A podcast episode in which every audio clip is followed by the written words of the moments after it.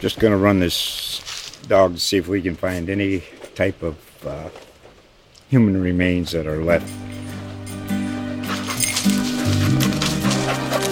Listen to Where Secrets Go to Die The Disappearance of Derek Hennigan.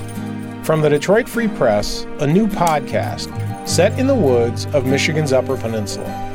Available on Apple, Spotify, Freep.com, or wherever you get your podcasts.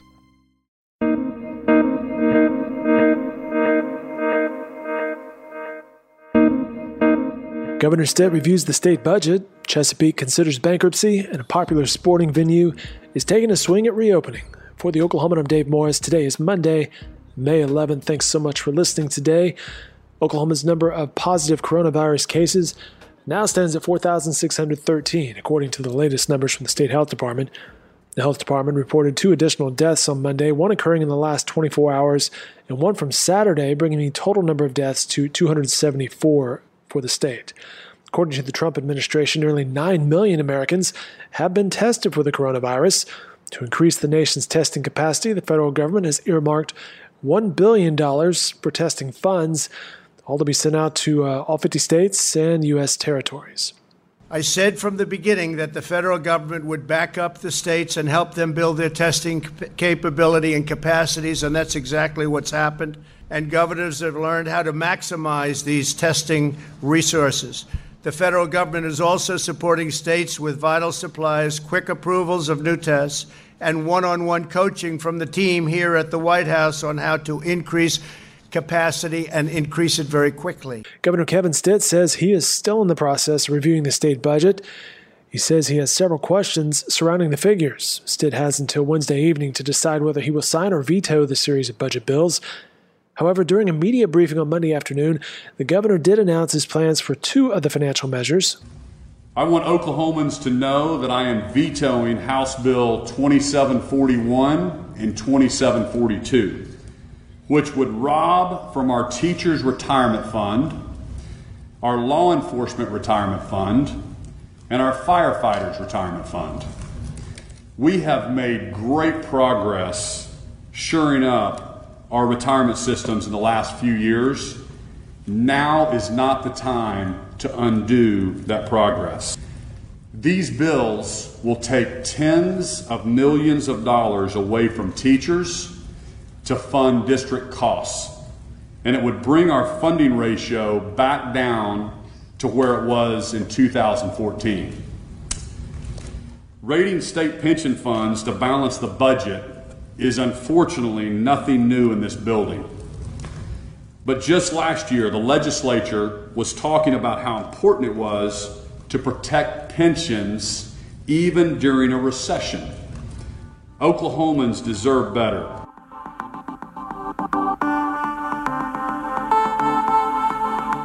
Chesapeake Energy Corporation says it's considering filing for bankruptcy. The company posted a net loss of more than $8 billion for the first quarter of 2020. The Oklahoman's Jack Money has more on what led up to the loss and the uncertainty of the oil industry. The main driver behind Chesapeake's uh, operational and financial results for this quarter was um, a write down um, on the on the value of the assets that that it has um, in fields across the country. Um, at the uh, end of uh, 2019, it valued those assets at about $16.2 billion. Um, at the end of March in 2020, it had reduced the value of those assets to about $7.8 billion. So, you know, that was a hit of about $8.5 billion um, that had to be applied towards what it earned um, during the period, and that's why its net loss was so high. The company has been struggling with, uh, you know, meeting the requirements that it has with its debtors uh, to, you know, keep its ratio of debt in balance with um, earnings that it was making. And in this type of environment, it's just you know really difficult for them to be able to do that and that's why they've thrown bankruptcy out as an option um, to continue um, doing business in the future.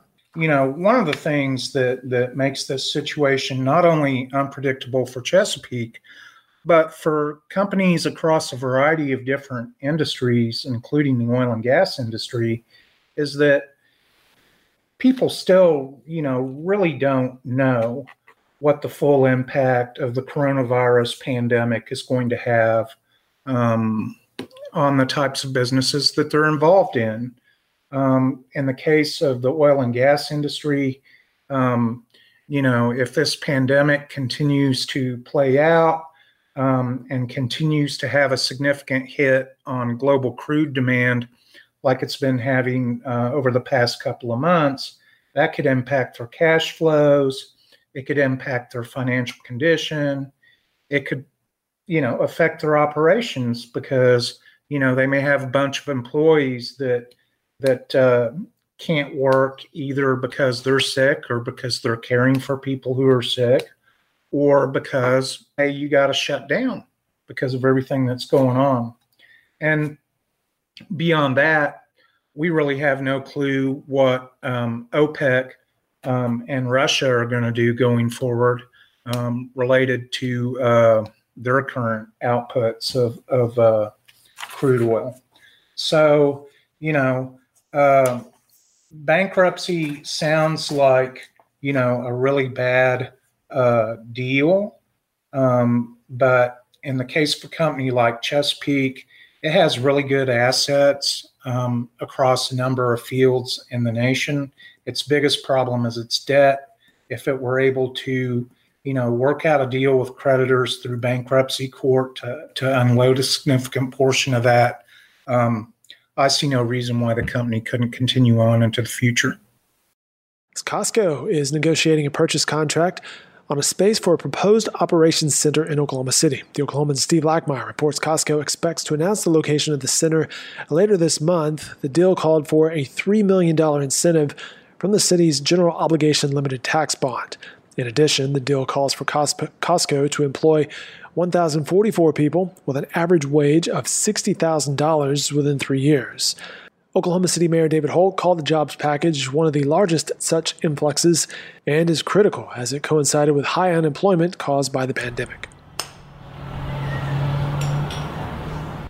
Top Golf reopened today. The sporting venue at Chisholm Creek off the Kilpatrick Turnpike and Western Avenue has been closed since mid March.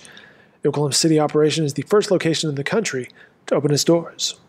The first thing you'll notice is when you walk into Top Golf, we now have socially distanced markers throughout the venue, uh, in our common spaces, in our lobby, helping guide guests in terms of where to stand uh, to make sure they're at least six feet apart from one another.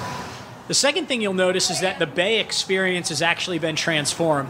So, as you can see behind me, we now have dividers to make sure that groups of six are sectioned off from one another you know, it's interesting. The, the space from one tee to the next is actually 11 feet, but just to be extra safe, we went ahead and built the dividers that are behind me. We've also retrained all of our staff on new health and safety procedures, including how to disinfect all aspects of the bay from golf clubs, golf balls, tables, chairs, in between uh, each party, so that whenever a new group comes in, uh, they have a fully disinfected bay at their fingertips.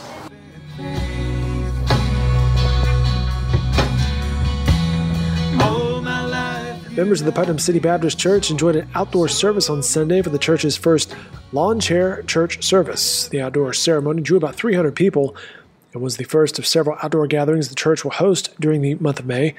Senior pastor Reverend Bill Holtz said church leaders felt the service would allow the congregation to safely gather together for the first time in nearly two months. It's been uh, at least a, a new step. We didn't know how people would respond. We know a lot of people are still being cautious.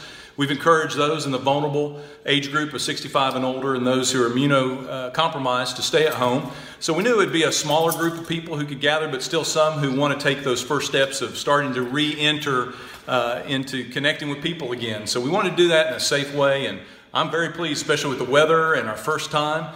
Uh, we hope it will continue to grow through the month of May. The new service is part of a recent trend among houses of worship as congregations attempt to navigate restrictions and limit the spread of COVID 19.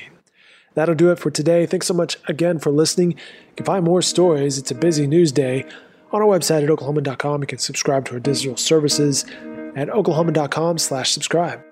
For producer Paige Dillard and all my colleagues at The Oklahoman, I'm Dave Morris. Have a great night, everyone.